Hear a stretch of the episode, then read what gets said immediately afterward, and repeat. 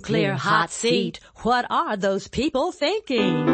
Nuclear hot seat. What have those boys been drinking? Nuclear hot seat. The corium is sinking. Our time to act is shrinking, but our activists are linking. Nuclear hot seat. It's the bomb. Welcome to Nuclear Hot Seat, the weekly international news magazine keeping you up to date on all things anti-nuclear. My name is Libbe HaLevy. I'm the producer and host, as well as a survivor of the nuclear accident at Three Mile Island from just one mile away. So I know what can happen when those nuclear so-called experts get it wrong. This week, we'll be hearing from Dr. Janette Sherman, on the recent study she wrote along with Joseph Mangano of Radiation and Public Health Project on birth defects in North America's West Coast infants in the months following Fukushima. Kimberly Roberson of Fukushima Fallout Awareness Network checks in with us about Becquerel Awareness Day and the Trans-Pacific Partnership. And with tomorrow being April Fool's Day, I'll be sharing an audio montage of a year in the life of nuclear hot seat bloopers. And we're going to be catching up with the news, which has gotten short shrift in recent weeks with our specials on Fukushima and last week's Three Mile Island report. You will also hear our most popular feature, Numbnuts of the Week, plus activist shoutouts, The Daily Show, Okay, Trevor, you're from South Africa, which only has two nuclear reactors. Do you even understand the phrase nuclear pundit? Outreach. And more nuclear information than you'll find in any modern American history textbook. All of it coming up in just a few moments. Today is Tuesday, March 31st, 2015, and here is the week's anti-nuclear news. Last week, we learned about a technology called a muon scan that gave a detailed but incomplete look at the meltdown in Unit 1 at Fukushima Daiichi. The test showed that the unit's fuel rods had melted beyond recognition, which prompted this classic understatement from Hiroshi Miyano, a visiting professor at Hosei University in Tokyo. He said, the results reaffirmed our previous understanding that a considerable amount of fuel had melted inside the nuclear pressure vessels. But there has been no evidence that the fuel has melted through the nuclear containment buildings and reached the outer environment. Okay, Professor Miyano, where is the fuel? And how much of it got blasted up into the atmosphere when the explosion happened at Unit 3? And how much of it migrated across the Pacific in the plume that began hitting the United States as early as eight days after the accident began? Oh, that's right. The scan did not look at the bottom part of the reactor where the molten fuel would have pooled. So some experts suggested that it was not possible to tell whether the fuel had indeed been contained. Here, corium. Here, corium. Where the dickens has that melted fuel, that corium gotten to?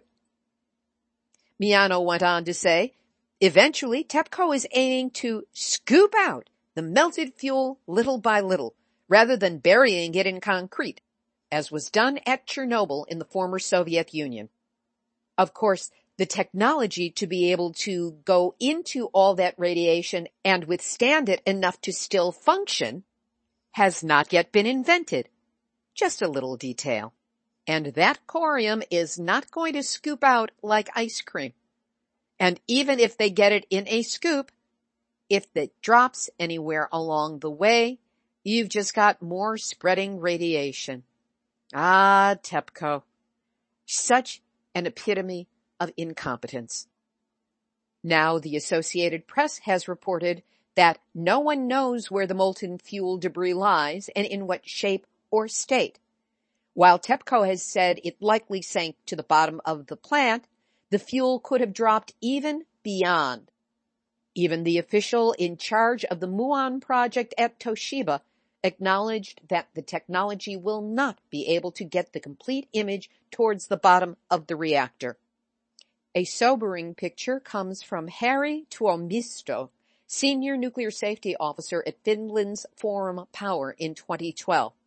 He reported, when this massive amount of corium enters into the containment zone, there are very, very many different energetic consequences. Interaction of molten core and concrete starts. Concrete is eroding, and this erosion of concrete for a long time, it was known as China syndrome. Molten corium on the containment floor, it's eroding the concrete and going partially downward. The final size of the pooling maximum case is 10 to 15 meters in diameter and 6 to 7 meters, 22 to 23 feet, or the equivalent of a two-story building deep or even deeper. Two stories deep, 33 to 49 feet across. Scoop. Scoop. Scoop. Ah, oh, sorry. Darn, didn't mean to drop it. According to the Times of London, the chief of the Fukushima nuclear power station has admitted that the technology needed to decommission three melted down reactors does not exist, and he has no idea how it will be developed. Akira Ono conceded that the stated goal of decommissioning the facility by 2051 may be impossible. No, Mr. Ono, what's impossible is decommissioning something that is a total wreck and a disaster site. You can only decommission that which is commissioned, which is working, and this isn't. Mr. Ono went on to say, for removal of the debris, we don't have accurate information about the state of the reactors or any viable methodology. And the title of this article was Japan faces 200 year wait for Fukushima cleanup. Given that the half-life of plutonium is 24,000 years, that's not even close. The bad news just keeps coming out of Fukushima. TEPCO says that two iron gates that keep cooling water inside a spent fuel pool were found to be out of position. Now officials say this could affect the removal of debris, but a bigger problem is that if the gates are damaged, it might trigger a water leak from the pool. And if the water leaks out of the pool, those fuel rods, which aren't as spent as we would like them to be, can overheat and make a horrific problem at Fukushima Daiichi even worse. Nuclear engineer Chris Harris spoke to Informable and identified these gates as the weakest link which may initiate a spent fuel pool drain down. He said that the gate is a long rectangular dam in the side of the fuel pool that has seals so that it doesn't drain into the cavity and dangerously expose fuel assemblies. If the seal were to fail, then the fuel pool would drain to dangerously low levels right through the damaged gate. TEPCO, of course, always looks on the bright side and says it does not appear to be leaking. Oi. As regards radiation, a government model shows that Fukushima radioactive gas near Tokyo skyrocketed in the immediate aftermath of the Fukushima Daiichi disaster to 10 billion times normal levels. Very high concentrations were then recorded at all monitoring posts in the northern hemisphere. This according to the National Oceanographic and Atmospheric Administration model. The head of Radio Analytical Laboratory at Helmholtz Zentrum München, a research institute founded jointly by Germany's Federal Ministry of Education and Research and Bavaria's Finance Ministry, reports that plutonium from Fukushima was nearly 70,000 times more than what was released in atomic bomb fallout in Japan after Hiroshima and Nagasaki. Due to their long half-lives, plutonium isotopes are present in the biosphere on large timescales, and buildup can be expected in the human body. It poses a considerable hazard to human health. Therefore, it is important to study the contamination pathway of plutonium into the drinking water. The report from this research institute went on, more samples from different locations can be taken, which is essential when searching for locally increased plutonium concentrations in the Pacific Ocean after the Fukushima accident. Samples from different locations in the Pacific Ocean and from the snow hydrosphere are planned. Note that the willingness to even look at this information is coming out of Germany, not Japan. But TEPCO did report last week to the Japanese Nuclear Regulatory Authority that 2 trillion 200 billion becquerels of all radioactive nuclides, including strontium-90, leaked from the Fukushima facility area into the plant port in the most recent 314 days from the 16th of April of 2014 to the 23rd of February in 2015. Regarding tritium, which is a separate measurement, that was 4 trillion 800 billion becquerels that leaked into the port. Again, this is coming from TEPCO.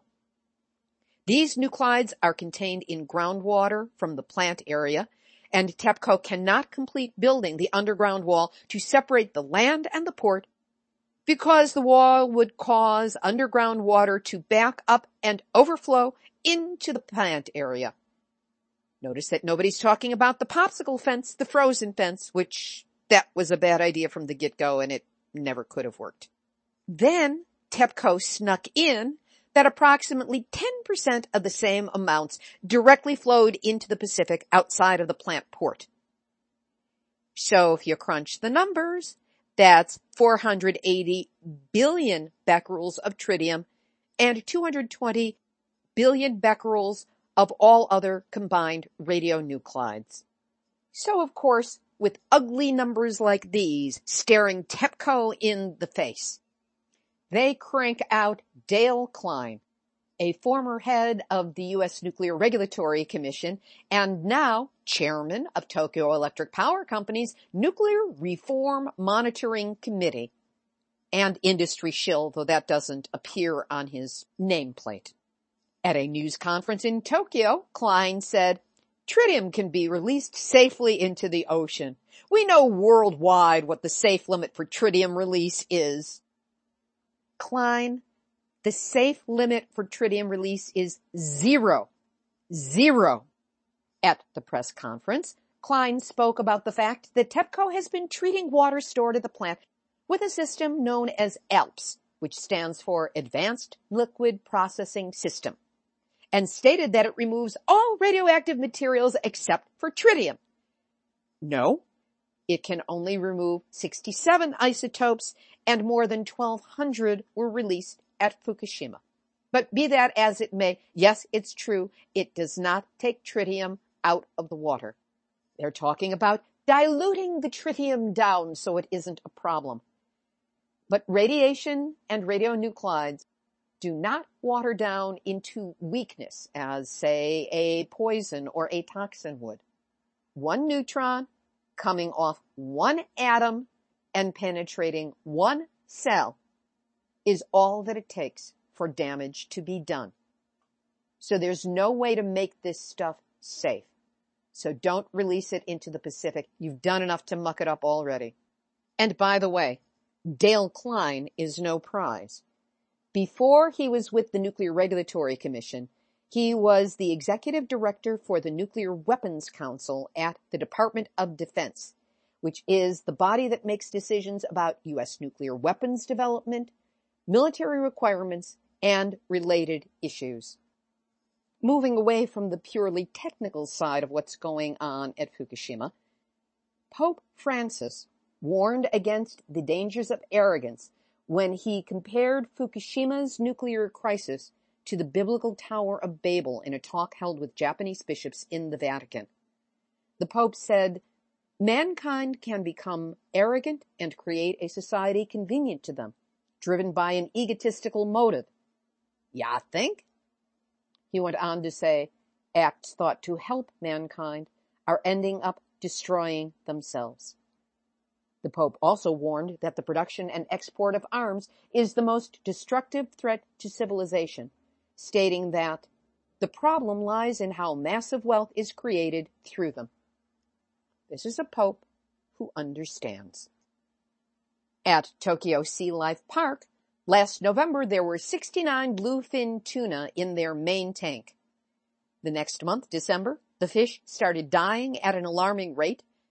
In January, only 11 remained, and now there is only one bluefish tuna left in all of Tokyo Sea Park. The fish are on the verge of extinction, and ironically, the Tokyo Aquarium is known for a breeding program intended to save the species. Researchers are considering numerous factors, such as nutrition, changes in the physical environment, including light, sound, and vibration.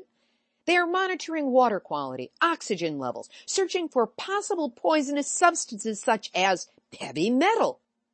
A spokesperson for the aquarium, Satoshi Tada, said, we are studying what caused the fish deaths, but we haven't figured it out yet. We suspect that it could be due to new factors that were not present before.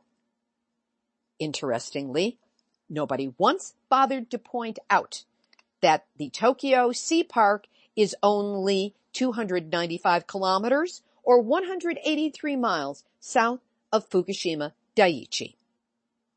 Talk about the elephant in the aquarium. A major highway connecting Tokyo to the coastal Tohoku region has opened with the completion of the final stretch that runs past the wreckage of the Fukushima nuclear power plant. Local governments and tourism officials are pinning their hopes that it will bolster tourism.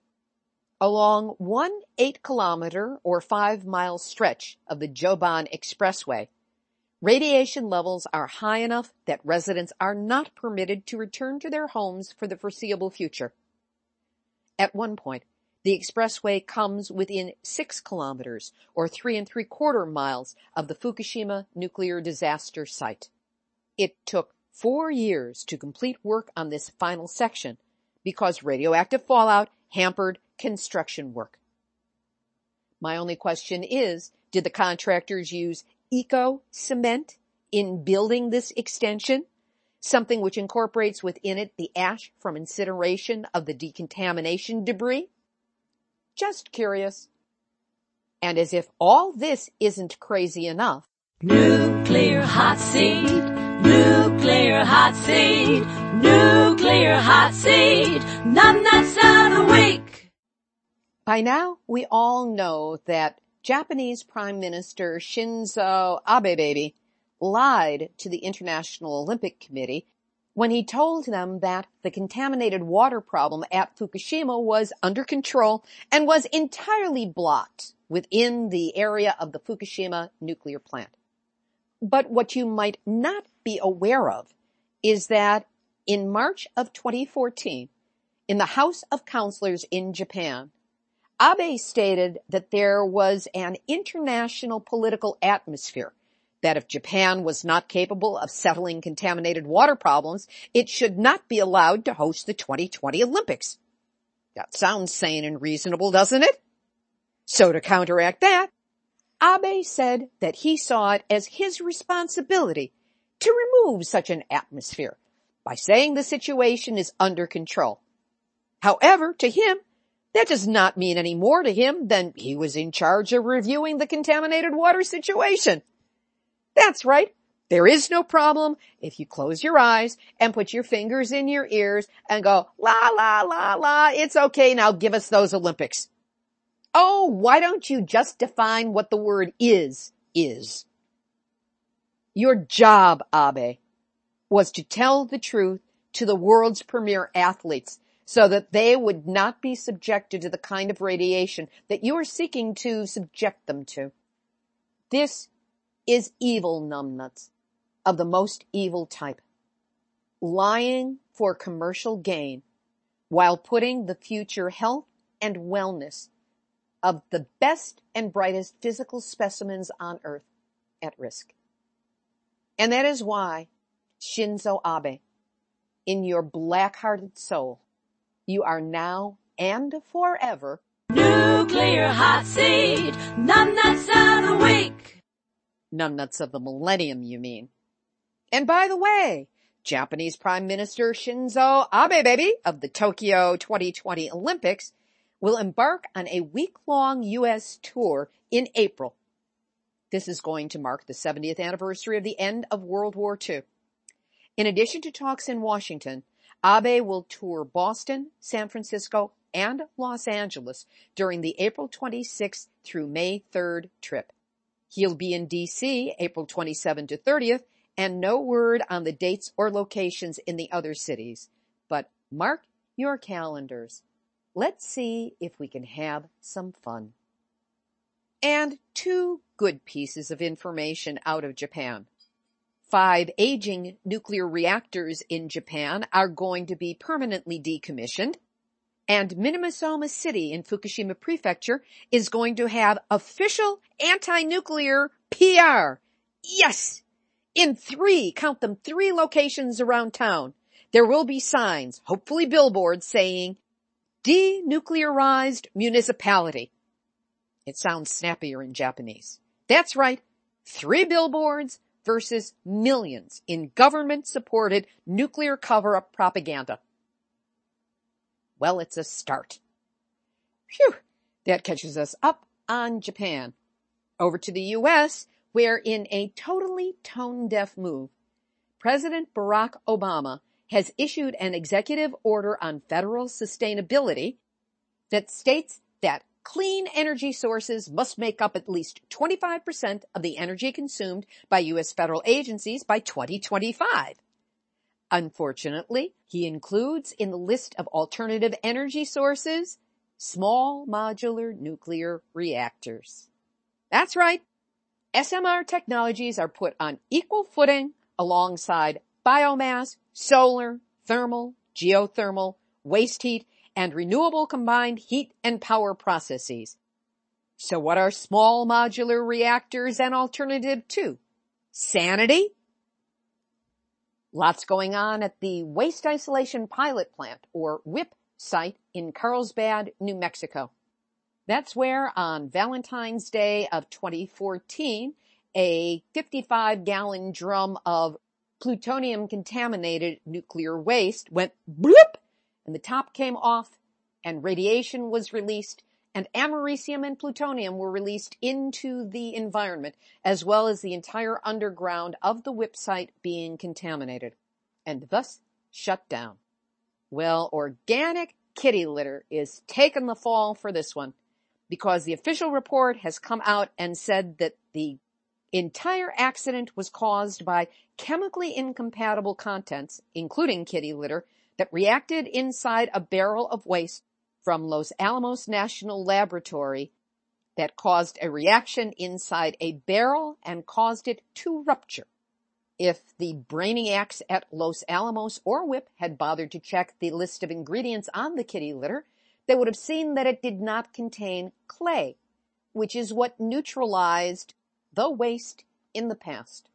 Like I said, kitty litter and Los Alamos are taking the fall, but that doesn't get WIPP off the hook for not having the HEPA filters in their ventilation system kick in until more than 30 minutes after the accident, which is what allowed the release of plutonium and americium into the general environment and led to the contamination of 22 workers, all of whom have tested positive for internal contamination by radionuclides. Of course, the contractor that operates the site, Nuclear Waste Partnership, maintains that the radiation is in such low amounts that it is, quote, not expected to threaten their health. Apparently no one has bothered to explain to them or to the workers the difference between external and internal contamination by radiation.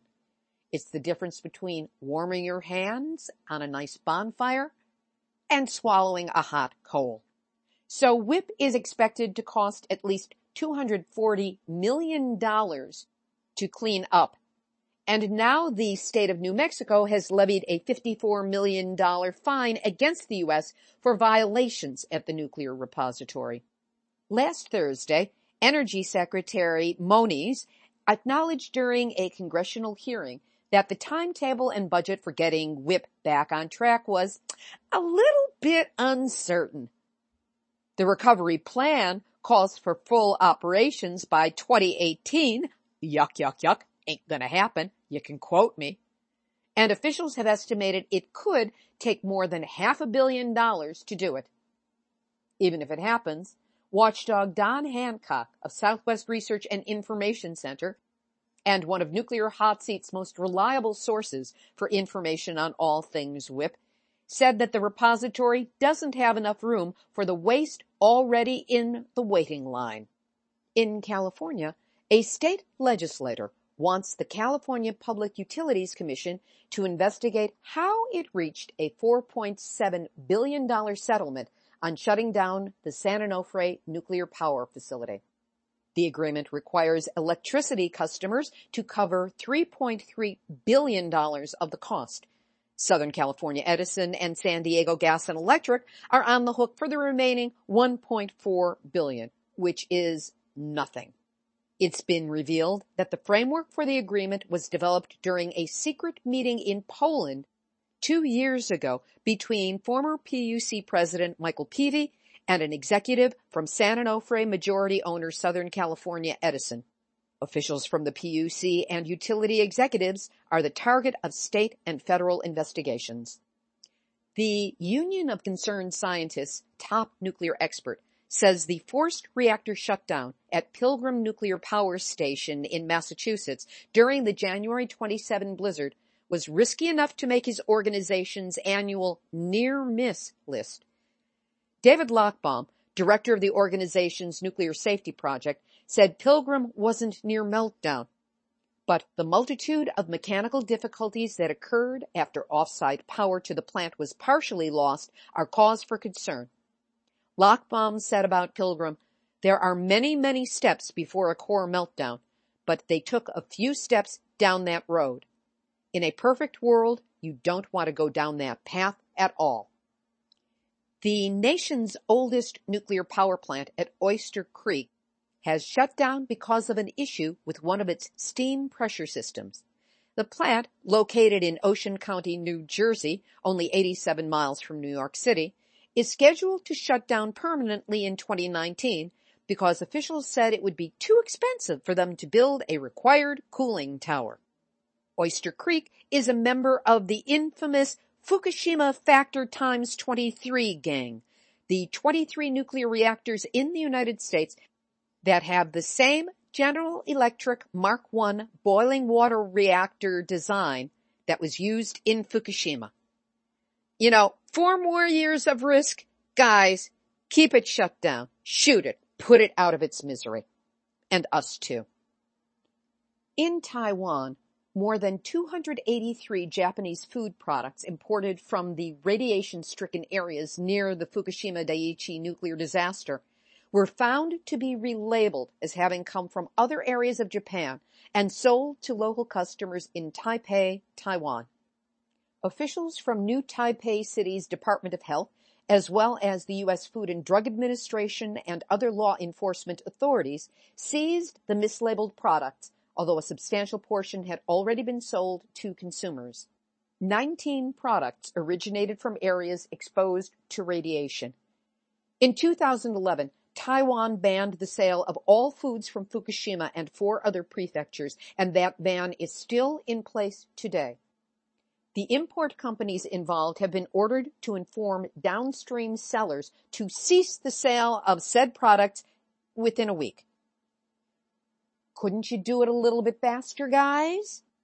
The food ranged from noodles and soy sauce to biscuits and chocolate.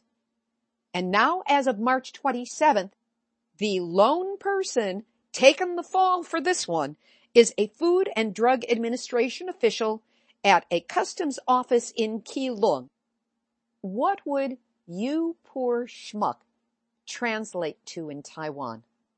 In Hong Kong, a former environmental protection official has revealed what she labels astounding levels of background radiation in some of Hong Kong's poorly ventilated urban areas, as much as 36% higher than the global average.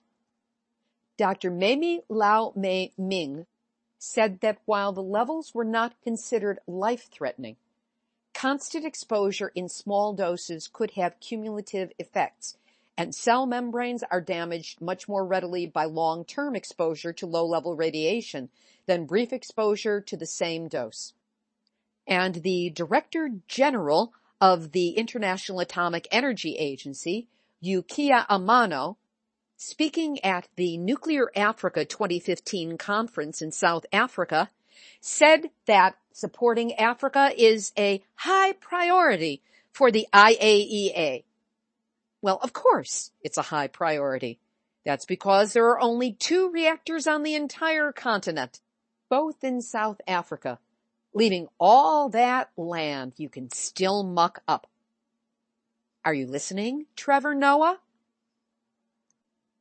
We'll have our interviews in just a moment, but first, the Uranium Film Festival in Quebec is in mid-April. That's uranium, not Iranian. I've gotten into that trouble with some people. Anyway, it's going to be an ingathering of 42 films from around the world dealing with nuclear issues. And while I am not yet fully funded, I have taken the leap of faith and booked my plane ticket to attend. My gratitude to those of you from Nuclear Hot Seat who have donated to help me get there as a combination of what you have provided plus the matching grant I was offered have allowed me to take this important first step. I look forward to bringing you all the news from filmmaker activists around the world. And now I've learned that I'm going to be able to attend and cover the first two days of the World Uranium Symposium, which is taking place at the exact same time. This is an ingathering of some of our most powerful speakers, including Dr. Helen Caldicott, Arnie Gundersen of Fairewinds Energy Education, Linda Gunter of Beyond Nuclear, Sierra Club Southwest activist Leona Morgan, and Saskatchewan First Nations activists Susnige Nene and Candice Paul, along with Angela Bischoff of the Ontario Clean Air Alliance. All that plus 42 films. I won't be able to see them all, but I'll see as many as I can. Look, if you are against nuclear, there is no better place to be between April 14 and 25 than Quebec. So if you can't get there, as a nuclear hot seat listener, the next best thing will be you getting to hear me give you up close and personal with all the action. What the activists have to say, what the presenters have to say, some of the actions we'd want to take, even a little bit of nuclear humor if we can get around to that. I will do the same thing with this event that I did with Dr. Caldicott's symposium a month ago and last week's anniversary report on Three Mile Island. You will feel the pulse, the excitement, the sense of activists genuinely linking from around the world as we reinforce ourselves and each other in our belief and our actions to shut down nukes forever. Now, like I said, I've got my plane ticket, but I'm still going to have to pay half of the housing, all of my meals, plus ground transportation. So I still need your help if I'm going to get up there and do this job for you. You can help by donating any amount. Nothing is too small. I'm grateful for it all because it represents energy and belief and positivism and the sense that we are going to get this done. To donate, go to nuclearhotseat.com. On the homepage, scroll down just a bit and click on the big red donate button. Once you get inside, the credit card donation button now works. Thank you PayPal for messing that one up for a couple of weeks. So even if you don't have a PayPal account, you can still donate. And if you want to do it the old fashioned way, let me know. I'll send you an address. You can send a check. It will all work out. So if you're moved to support yourself in understanding the issues and want to support me in my efforts to get this information to you, please go to nuclearhotseat.com, donate what you can, and know that whatever it is, you have got my gratitude. One of the stories that hit last week was about the publication of a new study by Joseph Mangano and Dr. Janette Sherman of Radiation and Public Health Project. The official title is Changes in Congenital Anomaly Incidence in West Coast and Pacific States, USA, after arrival of Fukushima fallout. In plain language, it's a study of the birth defects in children born in the first eight months of 2011 on the west coast of North America. Radioactive fallout after the March 11 Fukushima nuclear meltdown entered the U.S. environment within days. Levels of radioactivity were particularly elevated in the western states bordering on the Pacific Ocean. The report compares rates of five congenital anomalies between 2010 and 2011 births between the months of April and November. It showed an increase of 13% in the western states, which is significantly greater than the 3.77% decrease for all other U.S. states combined. So what does this mean in common language? That's why I spoke with Dr. Janette Sherman, co-author of this report. She is a medical doctor who specializes in internal medicine and toxicology with an emphasis on chemicals and nuclear radiation that causes illness, including cancer and birth defects. Dr. Sherman is well known for her work with statistician Joseph Mangano on analyses of data after Fukushima that indicate a spike in U.S. infant mortality and hypothyroidism. She also edited the English translation of Alexei Yablokov's groundbreaking work on the book Chernobyl, Consequences of the Catastrophe for People and the Environment. I spoke with Dr. Sherman last week to get further information about this latest study. Dr. Janette Sherman, welcome back to Nuclear Hot Seat. Well, it's an honor to, to speak with you again. Thank you.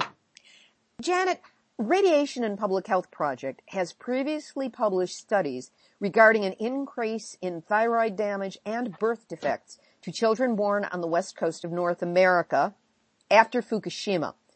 What are the medical aspects that those earlier studies focused on?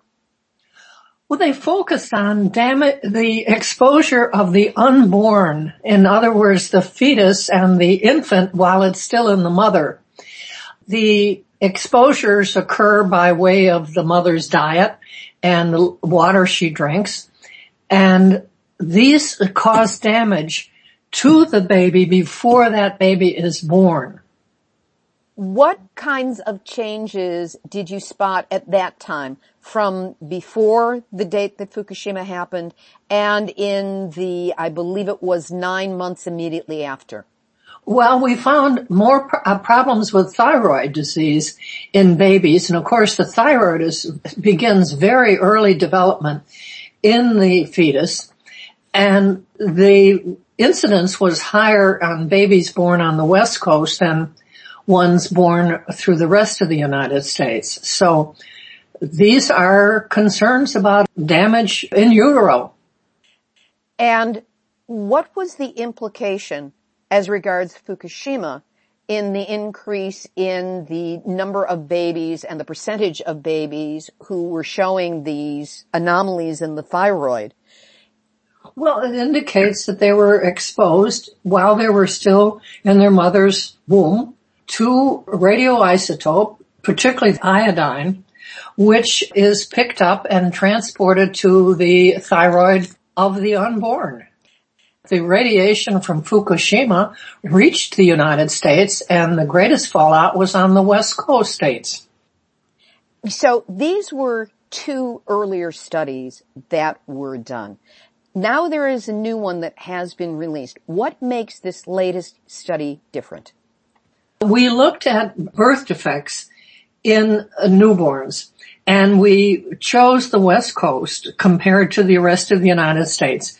We did not look at birth defects such as heart defects because these are not necessarily obvious when a child is born. So we looked at specific birth defects that can't be confused with anything else. And this included anencephaly, which means lack of a, full brain which is obvious when a child is born with that. We looked at trisomy 21, which is also known as Down syndrome, and there's no mistaking a baby born with that. We also looked at cleft lip and cleft palate, and there's no mistaking what those are. And the last two was failure of the tissues over the spine to fully close or the tissues over the stomach and intestines to fully close. So these are unusual and they can't be confused with something else. And we did find that there was an increase since Fukushima. If you can speak to the number or the percentage, what was the increase and what is the significance of the increase? Well, it was not a large increase and I'd have to look at the paper to tell you the exact number, but compared to babies born in the rest of the country, there was an increase along the west coast. When and where was this latest study published? This was published online in the Open Journal of Pediatrics 2015, that is this uh, last two weeks, on pages 76 through 89, and there is a website on radiation and public health and on my own website where you can access the entire article. And my website is www.janettesherman, J-A-N-E-T-T-E, sherman.com. And the radiation and public health one is www.rphp.org. And of course, we will link to the article and to these two websites on this week's episode, number 197. What has been the reception, if any, in the medical world since this has been published? Well, the first one got quite a lot of press and uh, questions and people who responded to it, but very few people have responded to this one, the congenital anomalies. You have to understand it's extremely difficult in the United States to get articles like this into the popular press. Largely the big newspapers don't want to touch it and largely the nuclear industry is able to keep these articles out of the popular press. So what you're saying is that there hasn't been much response to it, at least so far. That's correct. What are the implications for women who live on the West Coast who wish to get pregnant and what is the implication for their babies? Does there need to be concern? Is there any kind of detoxification they could be doing? Is there anything that can be done? As far as I know, there is nothing that can be done except that, uh, you know, this puts it on the mother, the father, and the family. But we need adequate testing of fruits and vegetables and fish and meat and milk. And this is by the government with full access to the results in a timely manner. And this is not being done. Most people haven't a clue as to what levels of radiation are in their neighborhoods. For those women who have given birth to children or there has been a miscarriage of a child that shows one of these birth defects, is this a sign that the woman has suffered genetic damage and will this persist in future pregnancies? It's not an indication of genetic damage to the mother and it may not persist into the next pregnancy because these are teratogens. These affect the fetus. So if a mother has had one of these catastrophes, I would call it, she, uh, I was going to try what can, what can she do? Not much of anything except try to be part of the voices that are calling for testing of food, particularly dairy products, and the publication in a timely manner of the results. Now the time frame that you focused on for this report was in the months immediately after Fukushima happened. We are now four years after the accident began. And yes, there are continuing radiation releases into the water. There is contamination happening from the burning of debris, the so-called decontamination debris in Japan that's re-releasing the radionuclides into the air. So there are many other sources of contamination. Is there a continuing and ongoing problem for women on the West Coast who are seeking to get pregnant and give birth to a healthy child? I believe there is. And we, we know, for instance, that sea animals have been dying along the coast. I don't know if anybody has tested them. I have friends and colleagues in Alaska who fish and they would like to know what the levels of radiation are in the fish that they're catching. So we really don't know. I mean, the dearth of testing in the United States is not good. So in other words, we have no idea how ongoing this threat is and whether if perhaps it has decreased or increased in the time since the Fukushima accident began. I doubt very much that it has decreased because we, they have not been able to contain those reactors. One of the emails I got today is that reactor number one, all the fuel rods melted down are in, in the bottom of the reactor. Now, no human can go near that because the radiation is so high, but by remote sensing and uh, they have discovered that all this radiation is in the bottom of the reactor. Now, nobody can go in there to get it out, so it has to be taken out remotely. And this will take probably decades before anything can be done with it. We also know there's tremendous amount of water stored along the coast by Fukushima and they can't contain it and it is leaking into the ocean. So any chance of this stopping is pretty slim. Anything you'd like to add? The thing I would like to add is I hope people in the United States understand that it really is impossible to build a nuclear reactor and not have something go wrong with it. And if something goes wrong with a nuclear reactor, it's the people who live downwind of that reactor who are most affected. And we need to close reactors as quickly as possible. Many of them are 30 to 40 years old and their chances of breaking down are increased. So I hope that your audience will participate in getting public voices out to close these nuclear reactors. The listeners of Nuclear Hot Seat are really good about it. They are some of the most engaged people on the face of the planet. And as the listenership continues to grow internationally, I know that people are getting educated and motivated to do everything they can to turn this nuclear juggernaut around and see what, if anything, can be done to protect us from the damage that has already been done. Well, I thank you for all your efforts and all your good work and your membership, and we need you very, very much. That was Dr. Janette Sherman. Links to the websites where you can find the full report will be on the website nuclearhotseat.com under this episode, number 197. I also had a chance to catch up last week with one of Nuclear Hot Seat's favorites, Kimberly Roberson, the founder of Fukushima Fallout Awareness Network. Kimberly wants to make you aware of two important issues and what you can do to participate in making a difference. Hi, this is Kim Roberson, the director of Fukushima Fallout Awareness Network, otherwise known as FAN, inviting you to participate in our upcoming second annual Becquerel Awareness Day. As many of you know, a becquerel is a unit of measurement representing one atomic disintegration per second. The devastated Fukushima Daiichi nuclear reactors have leaked and are continuing to leak trillions of becquerels of radionuclides into the Pacific Ocean and biosphere with no end in sight. The Trans-Pacific Partnership, otherwise known as TPP, is a classified secret trade agreement that could allow more radioactive food from Japan to enter the U.S.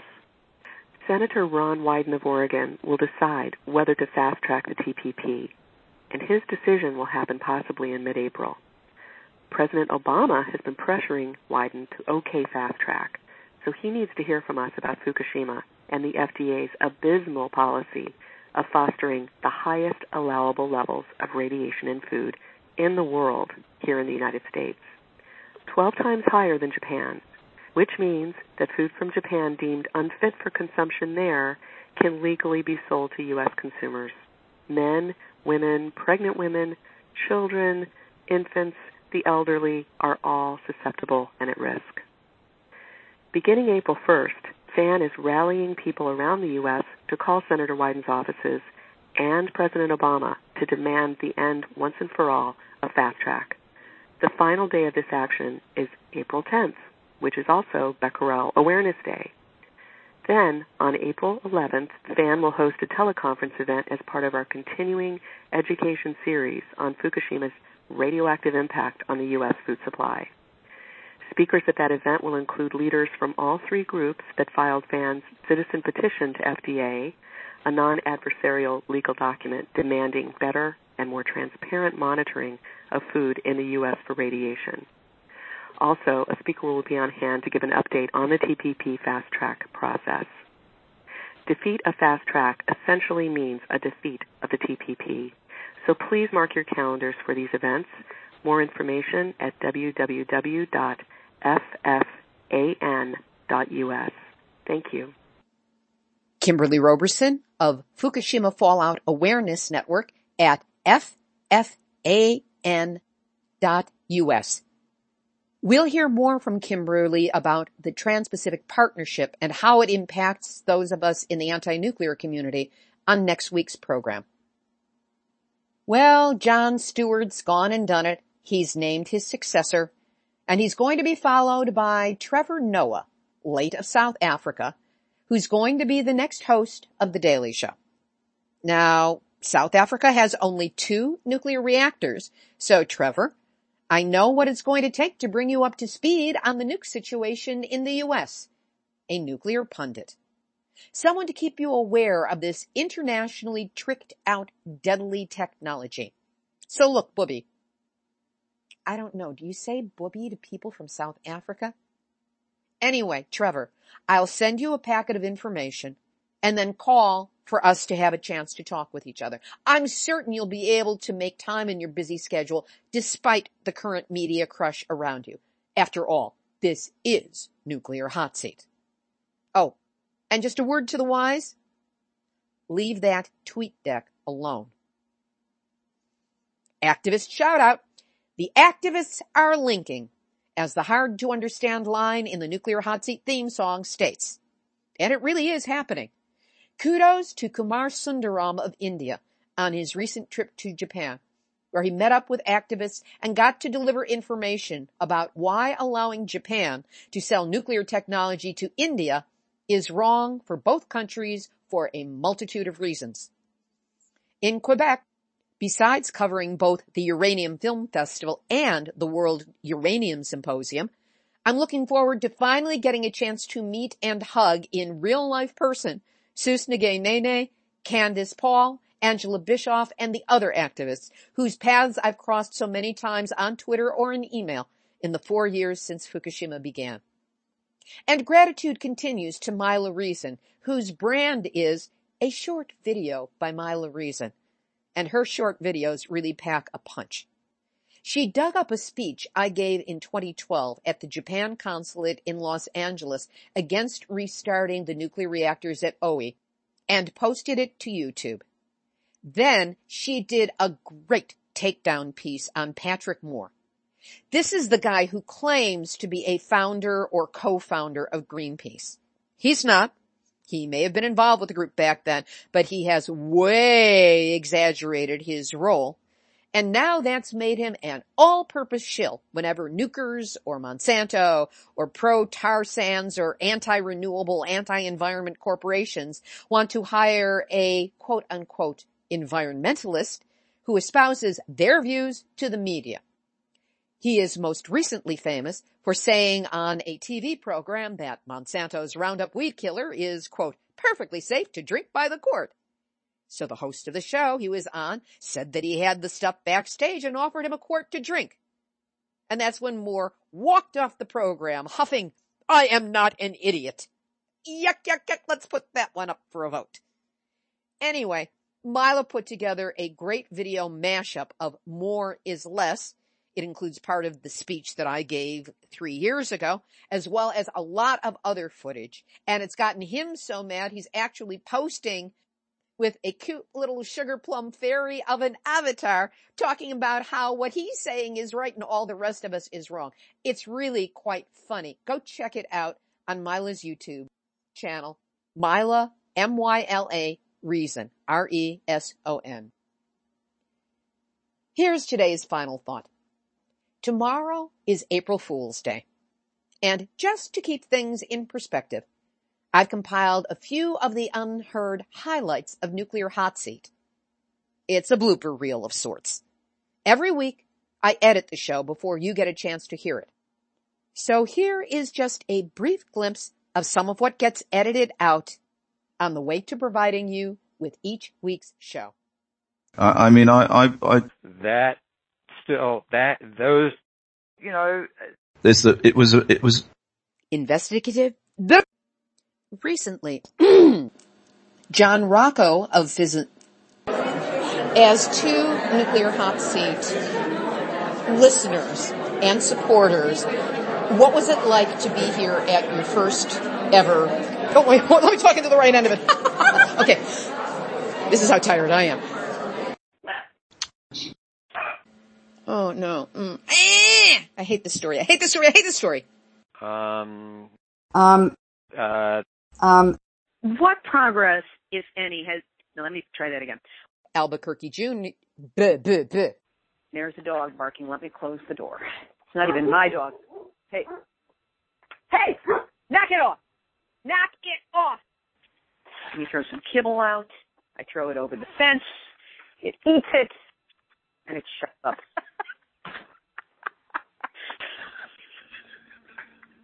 what goes on behind the scenes. You know, I mean, the stuff that I, seat. Then there's the issue of my name. Always good for a laugh or two. We will, Libbe, and also, you want to put a B in your name. Yeah. okay, restart. Take, take 47, whatever. This has been Nuclear Hot Seat for Tuesday, October 22nd, 2013. Is that today's date? We will, Libbe, and also, if Well, people who do it live in that It, it's Lee B. It's like a B bee named Lee. Lee, Lee, Lee, V. I'm writing it down. Lee, Thank Lee. you. Lee, V. And it's B. Okay. There you go. um, uh, it's just, uh, it's, it's um, um um um so This has been Nuclear Hot Seat for Wednesday, October 20, eh, Tuesday, Tuesday.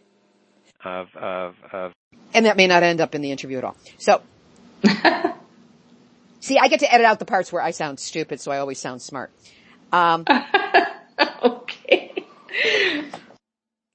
not that I think I really fooled any of you, but I hope that gave you a smile.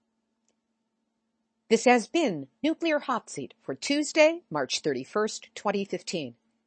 Material for this week's program has been researched and compiled from ENEnews.com, AP, the International Atomic Energy Agency, Kyodo, Japan Times, NHK, Informable, The Times of London, Fukushima Diary and our friend Iori Mochizuki, France's IRSN, the National Oceanographic and Atmospheric Administration, Helmholtz Radio Analytical Lab, WashingtonPost.com, Asahi, Jiji, AFP France, Santa Fe New Mexican, Santa Cruz Sentinel, KPBS.org, CapeCodOnline.com, CorporateCrimeReporter.com, ChinaPost.com, TaiwanNews.com, FukuLeaks.org, SCMP.com, the Nuclear Regulatory Commission, TEPCO, the directionless desk drones at World Nuclear News, and all the lovely, smart, attractive, and good karma folks in the Nuclear Hot Seat Facebook community, which you are all invited to join. Theme music written by me, sung by Marilee Weber. Nuclear Hot Seat is syndicated by UCY.tv and is also available on airprogressive.com. Our archive is available on our website, or you can search it out on iTunes where you can subscribe under podcasts. Our YouTube channel also carries the show under Nuclear Hot Seat videos. Nuclear Hot Seat is the activist voice on nuclear issues. So if you have a story lead, a hot tip, or a suggestion of someone to interview, send an email to info at nuclearhotseat.com. We are copyright 2015, Libbe HaLevy and Heartistry Communications. All rights reserved, but fair use allowed, as long as proper attribution is provided. This is Libbe HaLevy of Heartistry Communications, the heart of the art of communicating, reminding you that we've all had our nuclear wake-up call. Now don't go back to sleep, because we are all in the nuclear hot seat. Nuclear hot seat. What are those people thinking? Nuclear hot seat. What have those boys been drinking? Nuclear hot seat. The corium is sinking. Our time to act is shrinking, but our activists are linking. Nuclear hot seat. It's the bomb.